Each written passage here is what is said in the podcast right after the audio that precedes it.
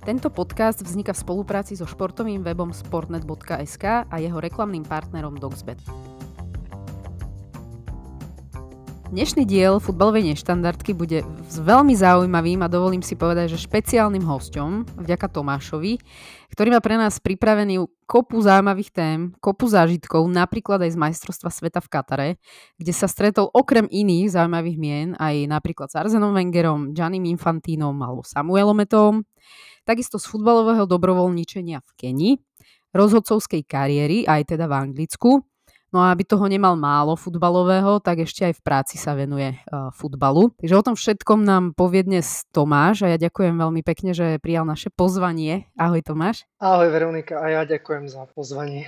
Išla by som hneď na to, keďže toho máme veľa a ja by som začala možno takou rozhodcovskou kariérou tvojou, respektíve aj futbalovou. Ty si hrával futbal, potom si aj začal teda sa venovať, alebo stále hrávaš, ma opravíš, a začal si sa venovať aj rozhodcovaniu, tak e, a dokonca aj mimo Slovenska, tak nám povedz trošku viac, že, že ako si k tomu prišiel a kde si, čo si mimo, mimo Slovenska rozhodoval. Áno, tak začnem tým futbalom. Vyrastal som v Bardejove, hrával som za mládežnické kategórie Bardejove. A tak jedno leto, keď som mal približne 19 rokov, išiel som do Anglicka teda si trochu privyrobiť k bratovi a jeden krásny piatkový večer mi bracho povedal, že Tomáš, zajtra pôjdeš so mnou a pôjdeme na futbal. Že oh, OK, super, ale pôjdeš ako rozhodca pískať. A ostal v šoku, že kurník, ale ja som nikdy nedržal píšťalku v ruke. On mi na to povedal, a veď pravidlo vieš, celý život hráš futbal. Tak OK, no, tak to bracho ma takto hodil do vody a v sobotu som išiel, prípravný zápas. Prvý bol mužský, po anglicky som ešte tak nevedel poriadne, ale nejako som to zvládol, zapáčilo sa mi to a de facto 3 mesiace, čo som strávil v Anglicku, tak som sa venoval okrem iného aj rozhodovaniu. Tam som v podstate pričuchol kvalitnému, tvrdému anglickému futbalu a touto cestou pozdravujem môjho bráška, ktorý taktiež rozhodoval, a on teda dlhšie asi 12 až 13 rokov v Anglicku. A taká pikoška, že bol aj rozhodcom vo finále FA Cupu do 21 rokov, tedy hral Arsenal s Aston Villa. On bol asistent číslo 1, tak trošku tak hrdo poviem. Dúfam, že vyhral Arsenal. Arsenal vtedy vyhral, tuším, 2-1. No a akoby akú najvyššiu ligu, alebo akú ligu on pískal vlastne, kde sa dostal? Ešte to bola taká regionálna, ešte stále liga. Tuším, že ako u nás možno piata, štvrtá. Viem, že chodil aj na semináre rozhodcovské, kde už boli aj top rozhodcovia, v tom čase Harvard Web, dokonca Harvard Web mu aj daroval červenú kartu s podpisom, do, ktorú mám dodnes so sebou ja, takže tak sa to dedí. A, ale neviem presne ti povedať, že akú súťaž môj brat rozhodoval, pretože tam je také, že North, East, regióny, regióny sú tam pomenované. A podarilo sa mu aj možno aj v rámci toho finále FA Cupu nejaké, akože buď mladé známe meno, ktoré neskôr vystrelilo, alebo už nejaký dohrávajúci, dohrávajúci pánko, ktorý potom išiel do nižších lík, či, či nepodarilo sa mu naraziť na niekoho takého? Vo finále hral Jack Wilshere, takže to je veľký srdciar a každý fanúšek Arsenalu vie, o kom je reč. Aj Tottenhamu. No a keď som tak premyšľala, že že taký Slovák uh, píska anglickú ligu. My to máme na Slovensku väčšinou v tých teda nižších ligách tak, že, že ten rešpekt alebo to chovanie voči rozhodcom nie je úplne pekné, to poviem. Že či tam možno v týchto nižších divíziách je akoby taký väčší rešpekt, alebo že ako, ako sa správajú tí fanúšikovia voči tým rozhodcom, lebo ja teda, keď si pamätám aj také dedinské zápasy, tak to bolo teda akože No, s deťmi by som tam nešla, hej, na to, to, čo väčšinou pískali na rozhodcov. Takže či tam akoby tá kultúra, lebo tak povedzme si v Anglicku je tá kultúra futbalová trošku iná, e, že či v tomto je trošku posunutá, alebo sa cítila ako na slovenskom vidieku. V Anglicku kultúra na tých nižších súťažiach je, povedal by som, v určitom slova zmysle aj porovnateľná na Slovensku, e, ale je tam vidieť, že tí hráči sú aj lepšie na tom, no. aj technicky, aj silovo, aj e, tí ľudia to berú tak, že stále po zápase sranda, podajú si ruky a viec je to také, že však je to futbal a poďme do, do pubu a pozrieme si večer, ja neviem, City Chelsea, aj tak e, všetci to berú tak že spoločensky. A tuto na Slovensku je to niekedy aj tak, ako som teraz povedal v Anglicku, ale niekedy to berú ľudia príliš vážne. Ale ja si myslím, že to je asi v každom kraji, v každej krajine je to podobné. My veľa sa v posledných podcastoch, v posledných dieloch rozčulujeme aj nad uh, akoby rozhodcami na tej najvyššej úrovni, a to teda v Premier League, že úplne im nejde karta v poslednej dobe a v posledných sezónach popravde dlhodobo za mňa tá kvalita rozhodcov nezodpoveda kvalite futbalu a hráčov a trénerov a všetkého okolo.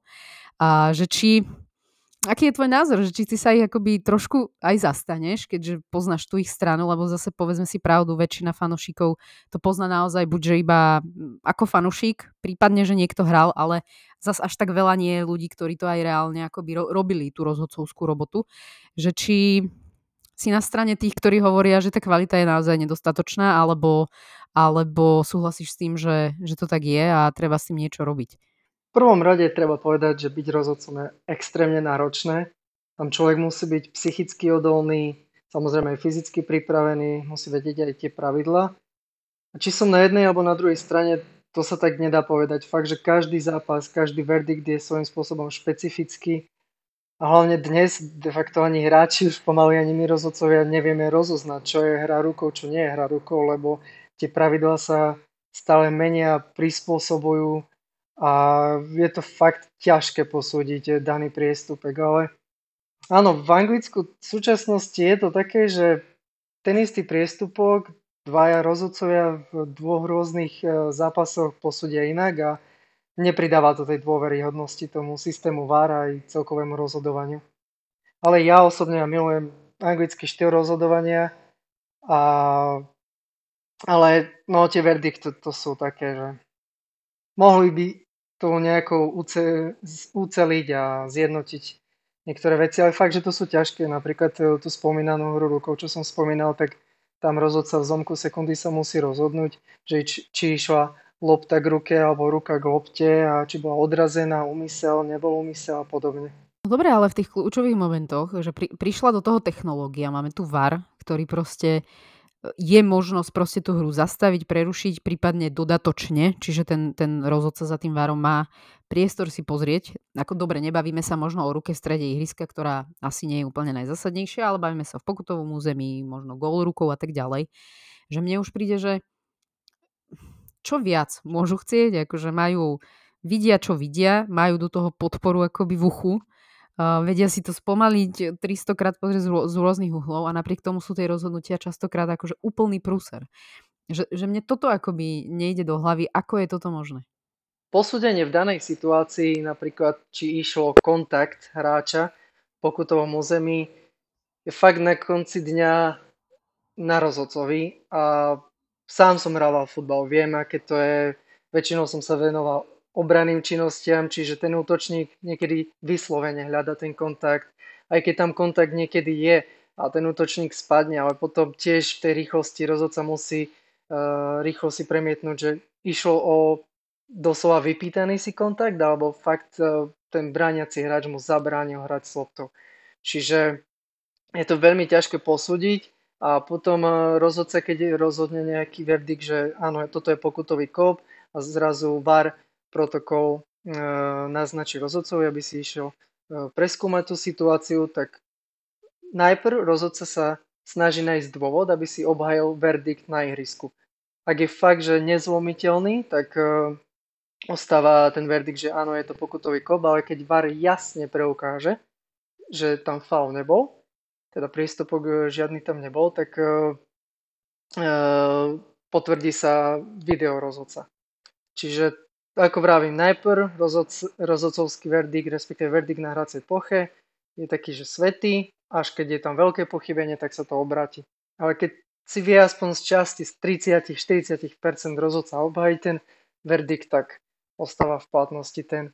Potom je tam aj to používanie toho varu, uh, tiež predmetom diskusie, lebo nedávno v slovenskej súťaži bola ruka, neruka, uh, jedného hráča a rozhodca rozhodol tak, ako rozhodol, že ľudia evidentne videli, že to nie je ruka, veď on ani nestrelil gól, následne hráč strelil gól, čiže podľa pravidel futbalu gól má platiť. Lenže rozhodca medzi tým odpískal a to už, sa, to už nekorešponduje s používaním VAR protokolu, že VAR sa môže použiť napríklad, ak by padol gol a vtedy uh, VAR rozhodne, že aha, poď si pozrieť túto situáciu. Ale rozhodca medzi tým prerušil, lebo uznal, že to bolo hranie rukou a VAR už nemôže zasahovať, lebo VAR zasahuje len pri červenej karte alebo pri pokutovom kope alebo dosiahnutí gól. Proste za mňa, ak niekto sedí za tú telku, má pred sebou 8 monitorov, tak akoby bez problémov môže tie, tie zásadné momenty akože pozrieť, vrátiť, povedať, halo, túto sa niečo stalo a, a poďme to riešiť, ale od toho tu ja nie som, len mi príde, že ak sme do toho dali nejakú modernú technológiu, ktorá má vidieť a vedieť všetko, tak uh, už naozaj neviem, čo tie chyby môže odstrániť. Ja rozumiem, že je to ľudský faktor, ale, ale predsa len e, snažíme sa mu čo najviac pomôcť technológiou, aj tak to nejde. Poďme ale na krajšiu tému, ako sú rozhodcovia v Premier League. A to je tvoje dobrovoľničenie v Kenii. Ty keď si uh, nám s Kikou poslal taký, musím povedať, že veľmi obsiahly a veľmi zaujímavý nejaký report o tebe, tak uh, vlastne si tam písal, že um, ešte aj to dobrovoľníčenie, kedy si teda chcel niekam odísť zo Slovenska a pomáhať, tak muselo byť spojené s futbalom. A teda ty si urobil celkom také zásadné rozhodnutie, že si odišiel asi z nejakého väčšieho, väčšej firmy, väčšieho korporátu a išiel si pomáhať. A teda nakoniec uh, z tých možností vyšla Kenia. Tak uh, povedz nám o tom viac, že ako si sa tam dostal, chceme vedieť viac. Tak Kenia bola už tak dlhodobo krajinou, ktorú som chcel navštíviť. Taký prvý impuls prišiel na vysokej škole, keď som písal bakalárskú prácu na tému cestovný ruch v Kenii. Následne diplomov prácu som venoval uh, prípadovej štúdii Premier League v rámci fanúšikovského turizmu, takže nejako tie dve veci som spojil dokopy. Ako si povedala, po tých 4-5 rokoch v korporáte, čo som pracoval, som si povedal, že stop, treba nejakú zmenu, psychohygienu, trošku sa vrátiť možno na zem a pochopiť také základné e, veci vo svete. A tak som zvažoval, že ktorá krajina, že kam by som išiel, že Kolumbia, Jamajka, Kenia a pri tej Kenii som sa práve pristavil a si vravím, že OK, to, to by šlo. Tak ideálne robiť niečo, čo, čo ma baví, tak uh, hľadal som spôsoby, ako spojiť futbal a Keniu dokopy. No a cez jednu organizáciu som našiel kontakt na lokálnych ľudí, dostal som sa do Kene. Predtým som, predtým ako som sa dostal, teda som vytvoril nejakú zbierku že od ľudí na fundraisingu, aby prispeli, kto chce samozrejme dobrovoľne, e, na nejaké materiálne veci, aby, že keď tam dojdem, tak e, aby som aj niečo e, fyzicky im dal. Tak e, nakoniec som sa dostal do Kene, do Nairobi, hlavného mesta. Tam som dobrovoľničil ako futbalový tréner v oblasti Giduraj. To je tak časť, ako ja neviem, poviem v Bratislave Rača, dajme tomu, alebo v Košiciach Ťahanovce. A v tej oblasti Giduraj až neskôr som sa dozvedel, že to je jedna z najnebezpečnejších častí v Nairobi a mne to vôbec neprišlo tak nebezpečné. Ja som si užíval to, čo ľudí najviac baví v Kenii a to je práve ten futbal. Aj keď sa hovorí o Kenii, že je to atletická krajina, respektíve krajina atletov, ale futbal je úplne číslo jedna. Tam každý hrá futbal, kope do kameňov, do papierov, do, do lôpt, keď sa to dá tak nazvať. No a áno, 2 až 3 mesiace som strávil v Nairobi, Venoval som sa kategórii U15 a potom aj e, mužov. Neskôr chceli, aby som sa venoval aj ženskej kategórii, ale to už som časovo fakt, že nezvládal, lebo môj denný režim začínal o 7 a končil až keď bol, prišla tma. Čiže tak ako z detských čas, že už keď uh, už som nevidel na loptu a mama kričala, že potom až domov, tak vtedy skončili, uh, skončil futbal Takže áno, tam e, ako tréner som mal možnosť byť 3 mesiace a boli to úžasné spomienky mám a úžasných ľudí som stretol a veľa, veľa mm, príbehov mám odtiaľ. Predpokladám, že e, tak vrátiť sa na zem a zrovnať si to v hlave sa podarilo, lebo to sú, to sú asi podmienky, kde človek vidí trošku niečo iné. A kľudne povedz, keď si tak načrtol, že od rána do večera futbal, že ako vyzerá možno ten deň práve tam, že, že čo to obnáša. Asi to nie je takéto naše klasické, že ráno vstanem, prvé čo otvoríme možno mobil, Instagram, neviem. Asi to prebieha trošku inak, že, alebo vypichne nejaké, nejaké zaujímavé body, že čo, čo obsahoval ten tvoj deň? Ako som vravel, o 8 som väčšinu e, času e, začal deň, o 9 som mal tréning z U15 a ja som to stále tak bral, e, aby som bol dobrovoľník, nie taký, že príde a bude sa chváliť, že, že pomáham tu a že niečo beriem z tej kene, že fotky a podobne. Ale ja som skutočne chcel tým lokálnym chánom a ľuďom okolo dať niečo. Čiže prvých 15 minút e, som venoval nejakej diskusii s chánmi, že ako sa majú, že ako škola ide a podobne. A potom e, som im povedal, že aký bude plán na dnešný deň, ako bude vyzerať nasledujúci týždeň a hlavne také gro pre mňa bolo, že udržať tú disciplínu. A čo som sa najviac naučil, bol fakt, že človek, keď tam ide niečo trénovať a berie si so sebou taký európsky štýl, tak tam všetko padne. Po prvom tréningu úplne inak rozmýšľam. Ja keď som došiel prvýkrát pozrieť na ihrisko a pozerám, že v strede ihriska je diera, to ako môžete, môžete hrať kokos, že tu ani nie je tráva, tam, je, tam trčí kameň. Ja som s chalanmi raz si chcel zahrať a povedal som si, že budem autentický, idem aj ja na boso. A po 5 minútach som to proste nedával dole, boli žiletky a všetky tie veci. Fú, tak som si povedal, že no, dobre. A človek musí presne s takými vecami pracovať. Ako hovorím, diery, priekopy, žiadna tráva, bránky boli z dreva, samozrejme po treťom tréningu uh, jedna žrť bola zlomená. Doviezol som zo sebou zo Slovenska asi 7 lopt, ale po prvom tréningu dve boli zničené lebo za boli také ostne, čiže e, lopta, keď e, došla na tie osne, tak už praskla samozrejme. Čiže tieto veci ja som musel spracovať, každý deň rozmýšľať, že OK, e, taký tréning je vhodný pre tých chánov, takto s nimi musím komunikovať. Často bolo, často sa stávalo, že chán prišiel neskôr na tréning. Ja som sa pýtal, že, že prečo si ne, prišiel neskôr, keď máme jasné, že o 4. začíname tréning. On povedal, že tréner, sorry, ale že musel som sa o mladšieho súrodenca starať. A potom som pochopil, že kurník šopa ďalšie aspekty musím e, brať do úvahy, že tí chalani, aj keď majú hoci 15 rokov, oni sa musia starať o svojich mladších súrodencov, pretože rodičia sú od rána preč. Čiže tam e, si rodiny navzájom pomáhajú. Mladší brado no, je vychovávaný starším a podobne. Potom Eh, príbehy typu, že mal som chalana, ktorý bol utečenec z Konga a povedal, že prišla policia a nemohol byť doma, pretože sa bál, že ho budú prehľadávať. Takže preto išiel aj ďalej, ne, teda neprišiel na tréning, lebo možno by dostal niekto echo, že Jackis, jeho meno je Jackis, takže bol na tréningu. Tak ja som ostal taký, že fú, som si myslel, že ma nič neprekvapí, ale predsa stále sa niečo stane. Čiže to je taká futbalová časť. A mimo to, ten život Kenny, život dobrovoľníka je aj v tom úžasný, že človek sa kúpe v lavore, ako ja, proste dva mesiace. Zubná pasta tam bola tak používaná, že OK, mám zubnú pastu, ale vodu nemal som k dispozícii čistú.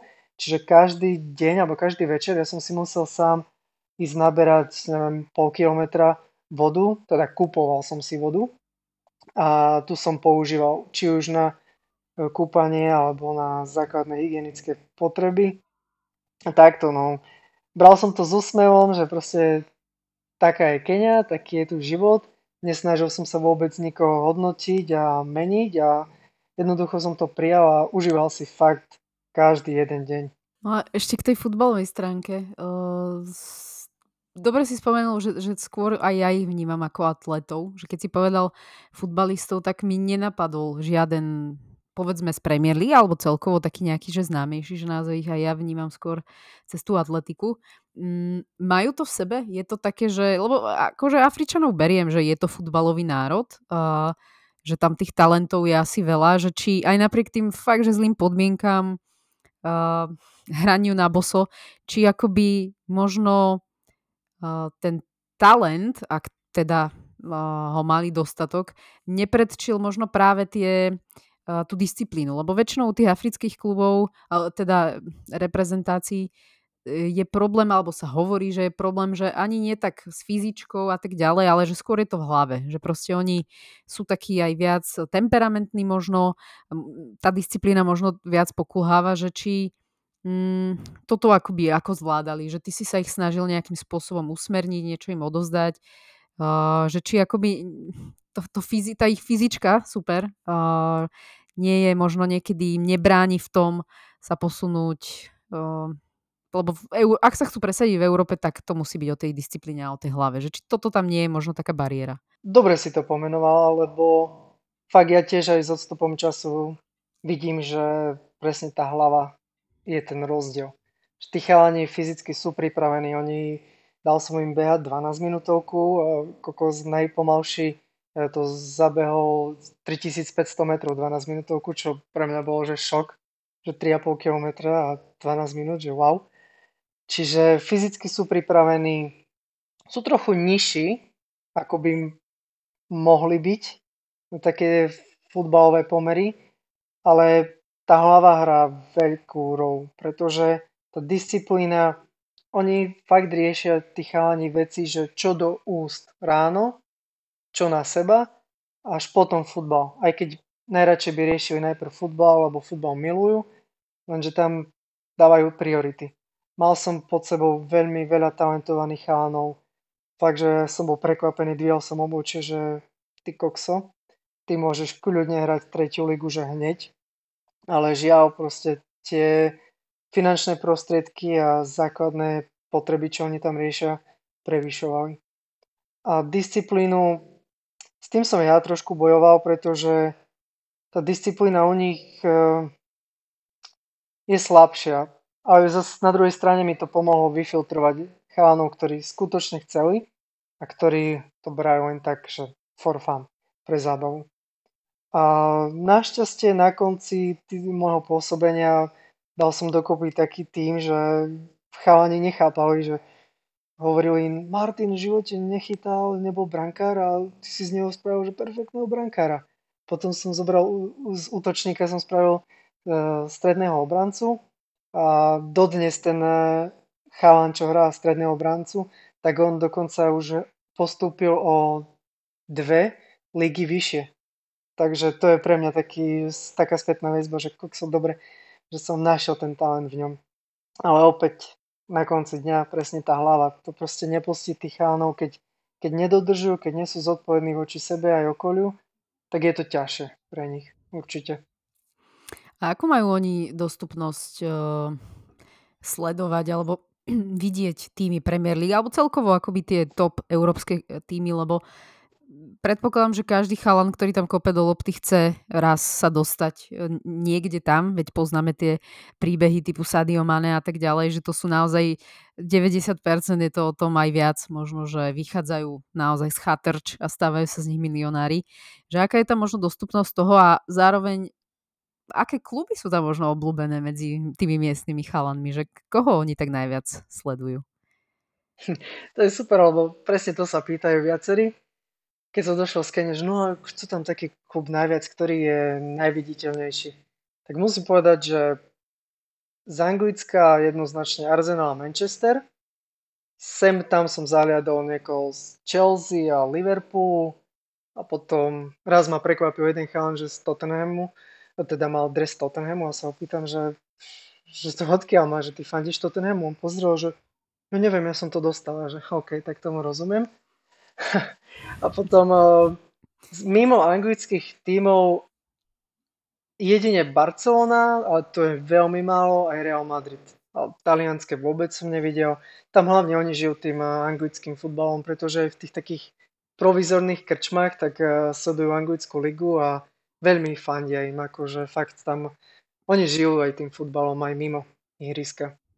Čiže anglická liga u nich je top. A inak taký najznámejší Kenian, čo hral v Anglicku taktiež, je Viktor Vaniama. Oni vkladali veľké nádeje do neho, že Tottenhame. Vaniama, že toto, toto, áno, v Tottenhame hrával. A žiaľ sa mu nejako nepodarilo uchytiť silnejš viac, tak tak aj oni takí boli sklamaní, že no, Viktor, škoda ho. A presne ako si spomínal aj tých hráčov Sadio Mane a podobne, na týchto hráčoch som dával príklady pre nich, taká ako motivácia, že pozrite sa Sadio Mane, taký a taký príbeh je za ním. N'Golo Kante, ďalší hráč, alebo Kolo Ture a kopec ďalších som spomínal, aby vedeli, že aj tí chalani pochádzajú z rovnakých alebo podobných podmienok, že všetko je možné len tá disciplína, aby ich dodržavali a všetko sa môže stať. Takže to bolo aj pre mňa také príjemné, ako ma počúvali, ako som sa ich pýtal, že komu fandia, ktorý je ich obľúbený hráč, tak väčšinou presne vyberali tých Afričanov, ktorí sa presadili v Európe. Hm. Máš nejaký, možno, a to už je jedno, či futbalový alebo nefutbalový, taký, že top zážitok, ktorý v tebe ostal, že, že to je to najlepšie, najkrajšie, alebo niečo, čo v tebe úplne že zanechalo najväčší dojem? Jeden zápas, keď sme išli hrať, to boli uh, kategória seniory, ale chalani mali od 18 do možno maximálne 26 rokov. A išli sme na jeden zápas, ktorý oni boli takí frustrovaní, že henty sú lepší a ja som mi tak prehovoril do duše, že proste choďte a užívajte si ten zápas, ten futbal, e, pracujte ako tým a veril som, že môžeme uhrať nejaký dobrý výsledok a na konci zápasu svietilo, že 1-0 pre nás. A rozhodca, keď odpískal koniec zápasu, tak to bolo, že nádherné, čo sa dialo potom, lebo hráči na mňa vyskočili a že kočáre, tak ma volajú, že kočáre, že, že sme to dokázali a chalani boli fakt šťastní, že neverili a potom ich uh, tréner, čo dodnes ich trénuje, tak vtedy mi povedal, že Tomáš, ja neviem, ako si to spravil, ale kokso, my sme vyhrali, že proste we did it. Tak uh, to bolo veľmi také pre mňa krásne, že ten futbal ako nás všetkých spojil a prišiel aj na konci dňa ten výsledok, že áno, vyhrali sme, len proste treba veriť a treba dodržať tú disciplínu. Takže tento zážitok je jeden z mnohých, ktorý som si uchoval z Kene. Teraz uh, sa mi ťažko asi aj presúva, ale z chudobnej Kene do bohatého Kataru. Taký mo- mostiček do Kataru. Uh, ty si sa teda uh, zúčastnil ma- majstrovstie sveta, posledný v Katare. Uh, kľudne môžeš povedať, že, že ako, alebo že čo si teda robil. No a ako si sa tam dostal? To je tiež zaujímavý príbeh, pretože v januári 2021 som si tak povedal, že kurník šepa majstrovstva sveta vo futbale, to by som chcel nejako zažiť. Vtedy mi napadlo, OK, dám prihlášku, že pôjdem ako dobrovoľník. Ťahalo sa to dlho, nikto mi neodpovedal, ja som písal znova a znova. Nakoniec som mal aj pohovor, už to vyzeralo, už to bolo na dobrej ceste, ale osud to zariadil tak, že týždeň a pol možno pred začiatkom majstrovstiev sveta mi jeden kamarát zo slovenskej firmy Maskbusters budem ich menovať, lebo ich touto cestou pozdravujem. A tak mi Vlado napísal, že Tomáš, počuj, ty si taký futbalový fanúšik, potrebujeme jedného chalana k nám do týmu, ideme na majstrovstvo sveta, budeme vystupovať v maskách, poslal mi všetky tie fotky, že v akých maskách budeme vystupovať a ja som ostal taký, že wow, že kurník tak nakoniec nepôjdem ako dobrovoľník, ale pôjdem ako jeden z účinkujúcich, dá sa povedať. Tak uh, sa to upieklo behom jedného týždňa, ani som sa nenazdal a už som letel smer Doha. A tam som, ako som načrtol, sme boli prezlečení v maskách, tak tie masky sa stali trošku také ikonické, boli tu tri zrkadlové masky, Pele, Cristiano Ronaldo a rozhodca. Tak samozrejme ja som, na mňa vyšla voľba, že budem rozhodca, lebo poznám tie gesta a podobne. Takže všetko je tak poprepájané. No a pôvodne sme mali vystupovať ešte pred štadiónmi, že baviť ľudí, fotiť sa s nimi a podobne. Ale po týždni proste videli, že tí ľudia šaleli, oni sa s nami non-stop fotili, pomaly sa na nás hádzali, každý chcel fotku, hlavne ten Pele bol atrakcia, potom neskôr zistil, že á, to je Cristiano Ronaldo, lebo si všimol, že tam je sedmička. Tak pre nás my sme len dúfali, že v finále bude Brazília a Portugalsko, no nestalo sa tak. Ale potom týždni nás presunuli do VIP, že tu musíte byť cháni vo VIP, lebo proste ľudia, oni vás žerú. Všade o nás písali, dostali sme sa do hlavných správ v Brazílii, v Thajsku, bola u nás reportáž, všade aj na Slovensku jedna mainstreamová televízia robila s nami reportáž, čo jedna, dve. A úspech to malo, proste sme sa stali veľmi známymi, že Mirrors Guys, takže krá- krásne to bolo. No, ja ešte sa opýtam, kým prídeme k tým osobnostiam a zážitkom z VIP lože asi hlavne, že asi to, čo nás najviac zaujímalo a takých tých pasívnych sledovateľov, ktorí sme neboli na štadionoch, však vieme, že e, tá kontroverzia toho, že to bolo v Katare, asi všetci vieme o čom. E, či tam tá futbalová atmosféra, aj napriek tomu, že, že proste to prostredie bolo také, aké bolo a povedzme si, že e, na umelej lúke som chcela povedať, ale asi púšti, vybudované kompletne infraštruktúra, len aby sa to tam hralo. Že či tí fanúšikovia ako by to priniesli a vnímal si tam tú takú futbalovú pravú atmosféru, ako by to bolo možno v Nemecku, Taliansku, Argentíne, neviem. Alebo to bolo cítiť, že to je to prostredie naozaj nie je úplne futbalové a tá krajina.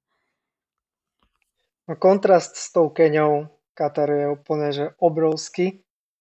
Uh, Futbalová atmosféra prvý týždeň bola veľmi slabá, tak by som to povedal.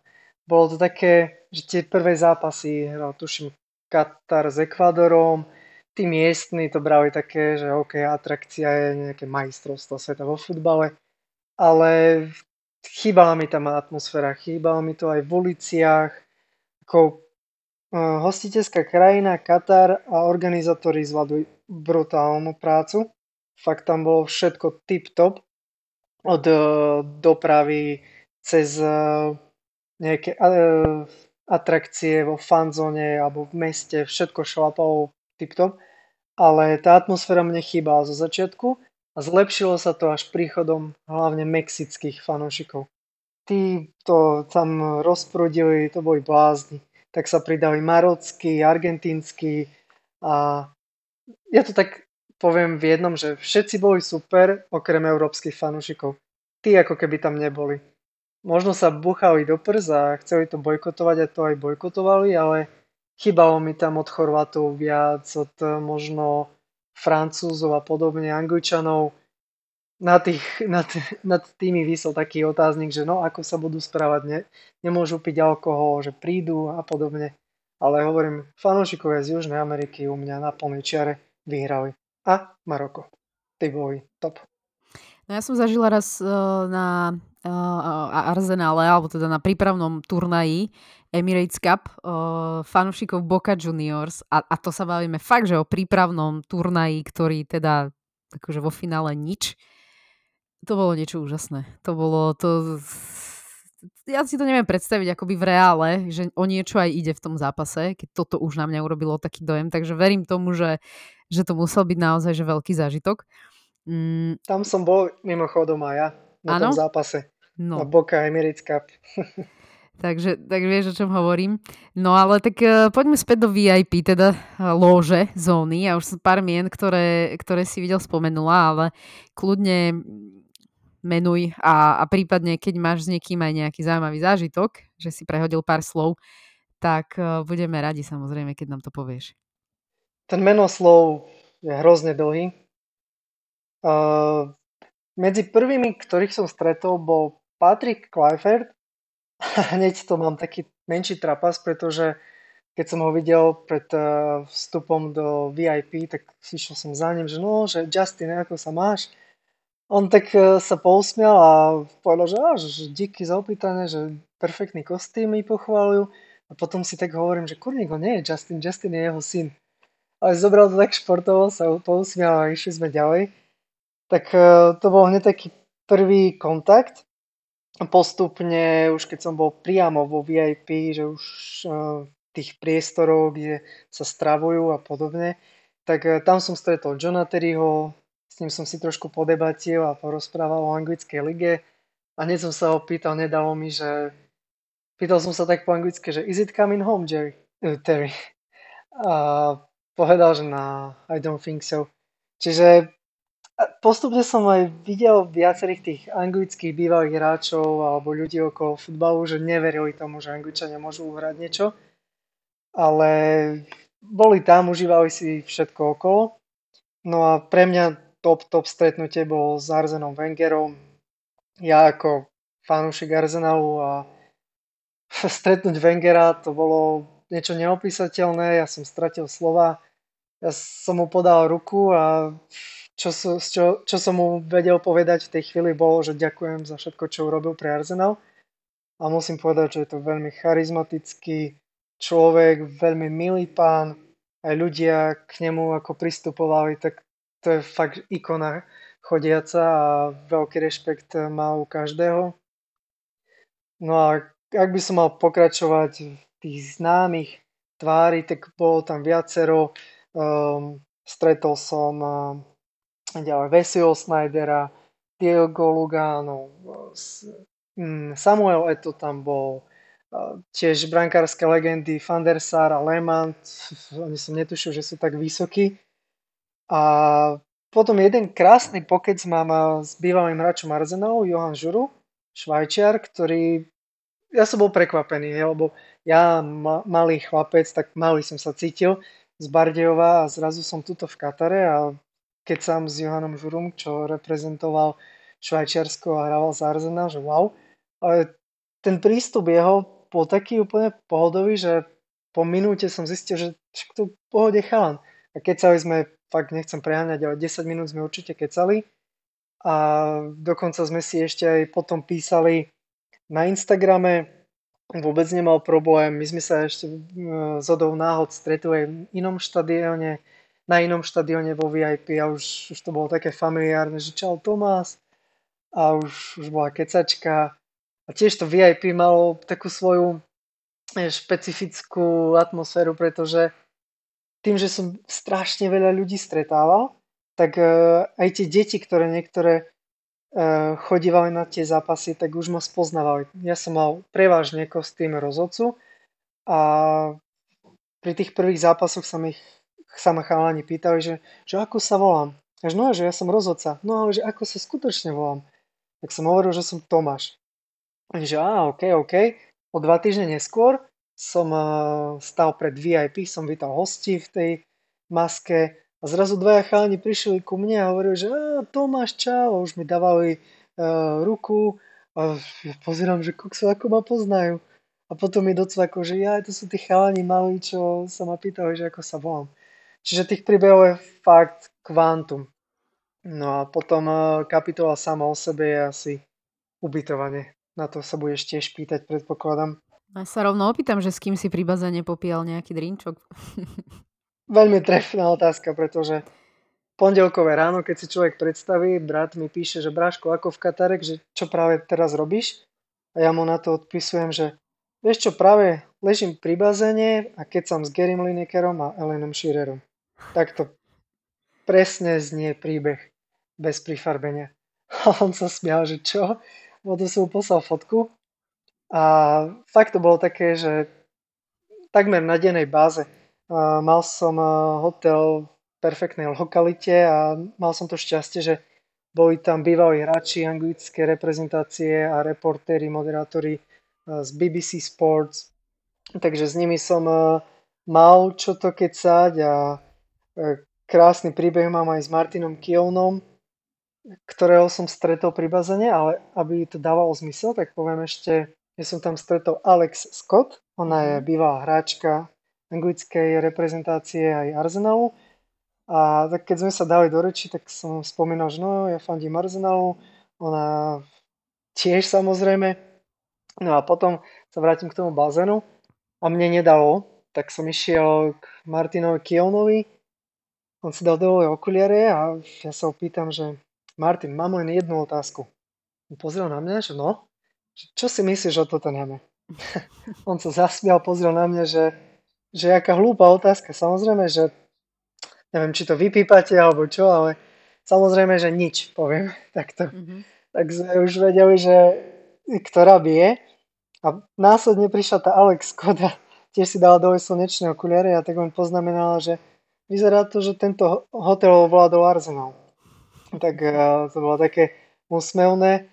A pikoška je napríklad Gary Lineker, s ktorým som kecal. Vedel som o ňom, že 16 rokov počas svojej aktívnej kariéry nedostal ani jednu žltú kartu.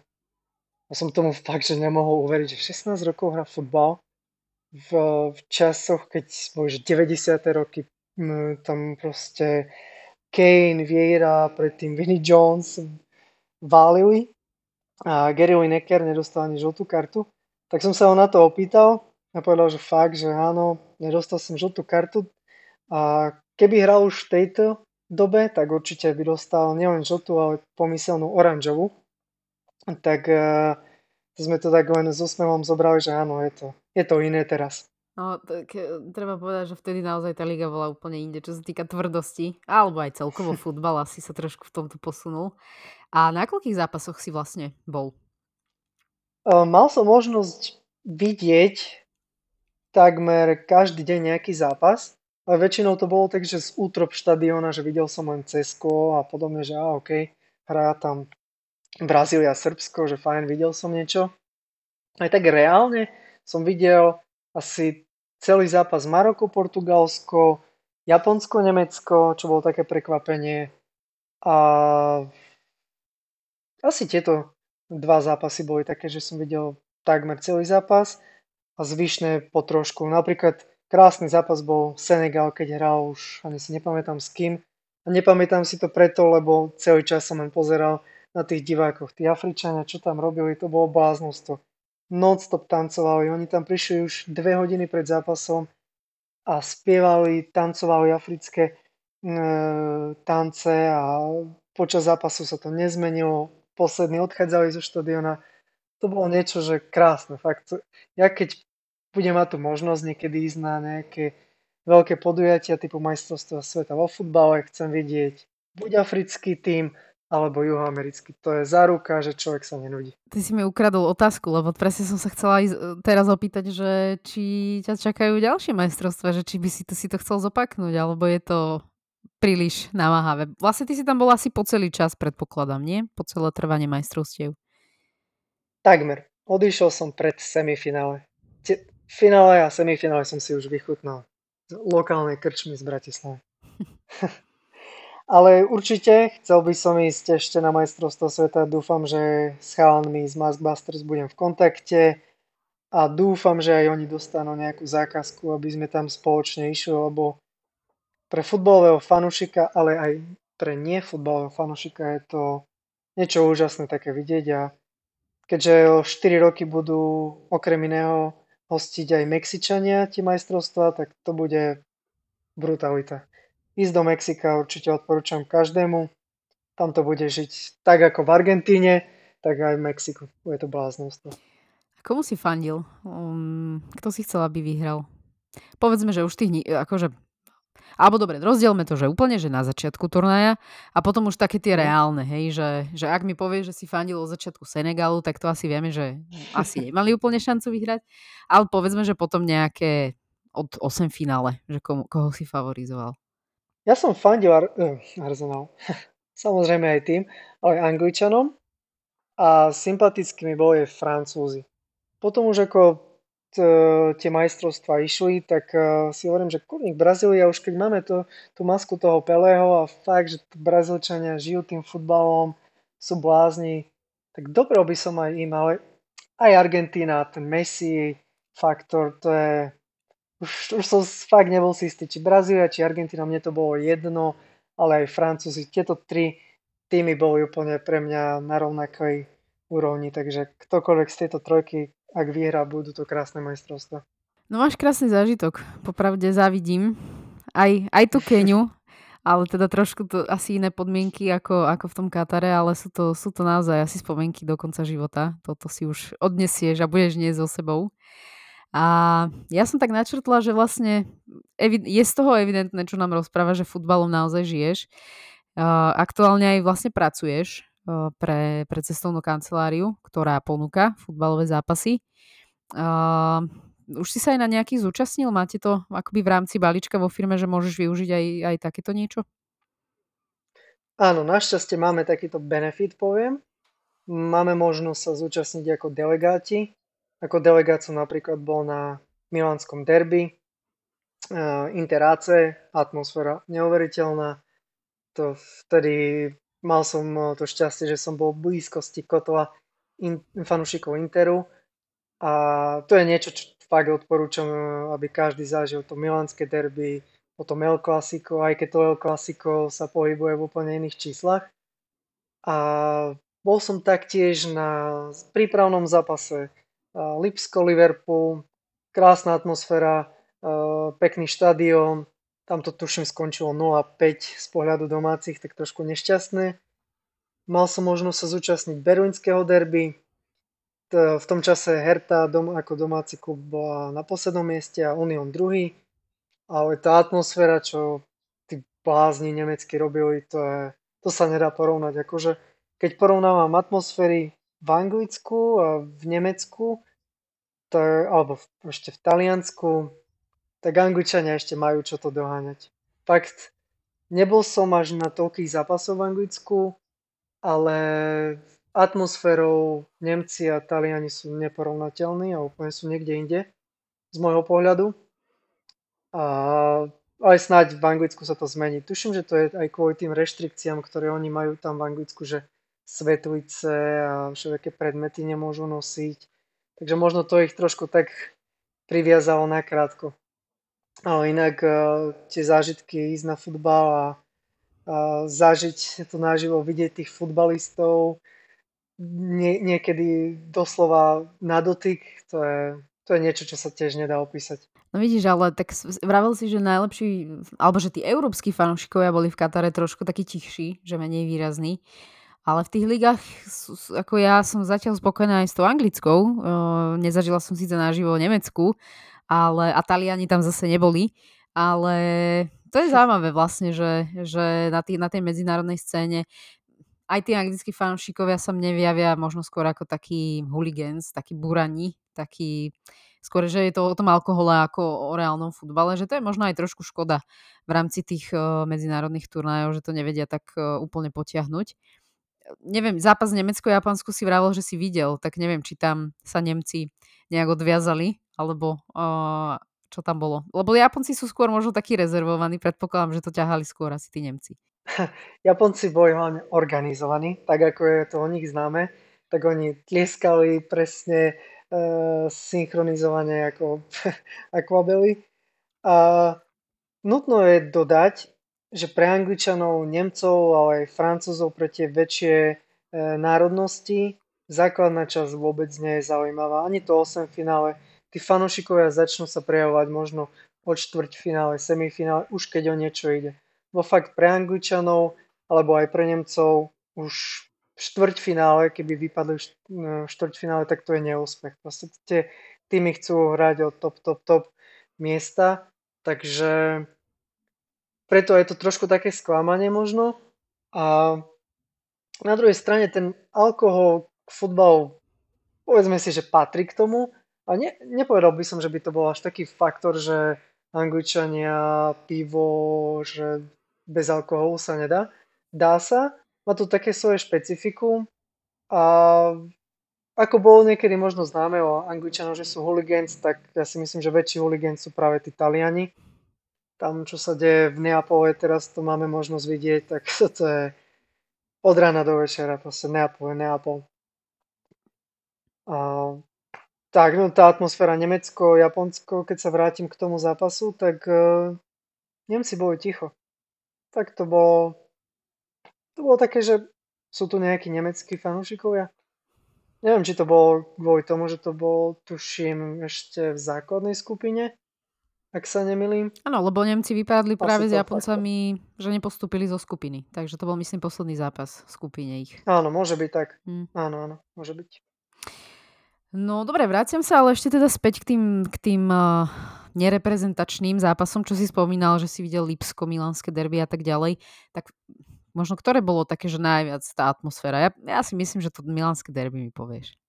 Mm, s tým Milánske derby poviem áno, ale mal som možnosť byť aj na zápase Arsenal Manchester City. To som už išiel takou súkromnou cestou, že nie pracovne.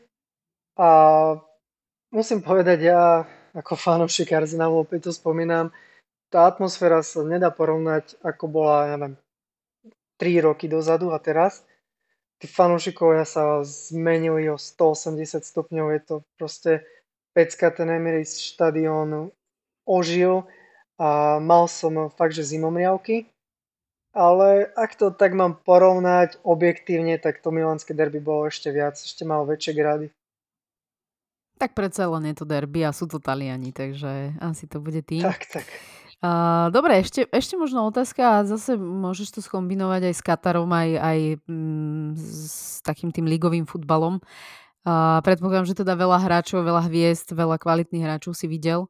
Kto možno na teba urobil taký, že najväčší dojem a možno, možno aj versus že ťa prekvapil, že tak ako ho, že ho vidíš v telke, tak si zmenil názor. A to už je jedno, či k lepšiemu alebo horšiemu, že že kto na teba najviac zapôsobil a kto ťa najviac prekvapil? Tak na majstrovstvách sveta, keď som mal možnosť vidieť Mbappého, si vravím, že wow, ten chalan je blázon.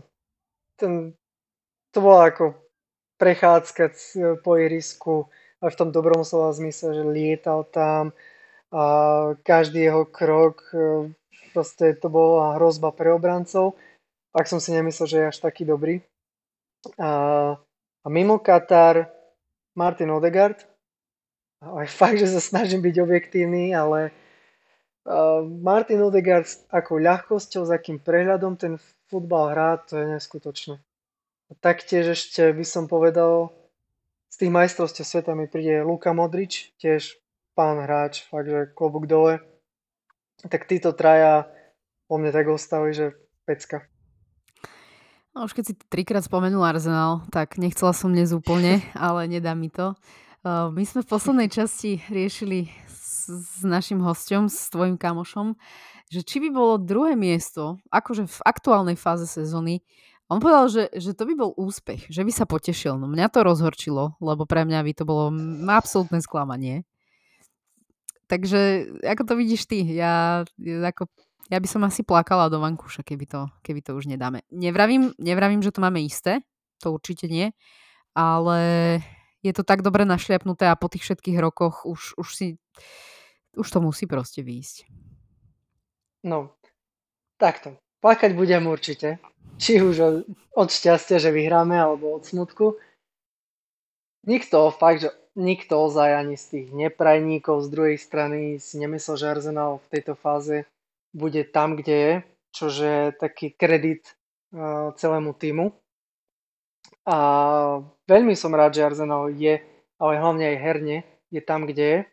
A to druhé miesto, ak by tak skončili, tak veľmi by omrzelo a bol by som fakt, že smutný, lebo sezóna je rozbehnutá fantasticky, ale stále musí byť človek tak nohami na zemi, keď si pozrieme, že s akými mladými hráčmi sme nastupovali do tejto sezóny, aké problémy sme riešili rok dozadu a akých stoperov typu Luis Mustafi sme mali, tak obrovský progres. Čiže asi najlepšia odpoveď bude, že plakať budem tak či tak, či už to bude šťastie alebo smutok.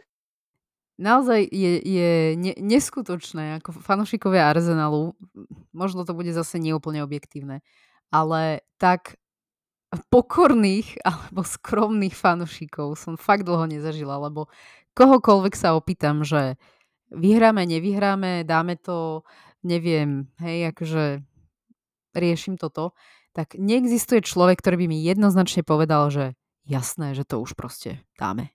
Že po tých 20 rokoch alebo koľkých bez nejakého výrazného úspechu, čo teda fajn, fake up, ale akože asi to nezodpovedá tomu, čo ten klub dokáže a chce a tak ďalej, tak uh, ja som ešte nestretla fanúšika, ktorý mi proste povie úplne, že sebavedomo, že dáme to.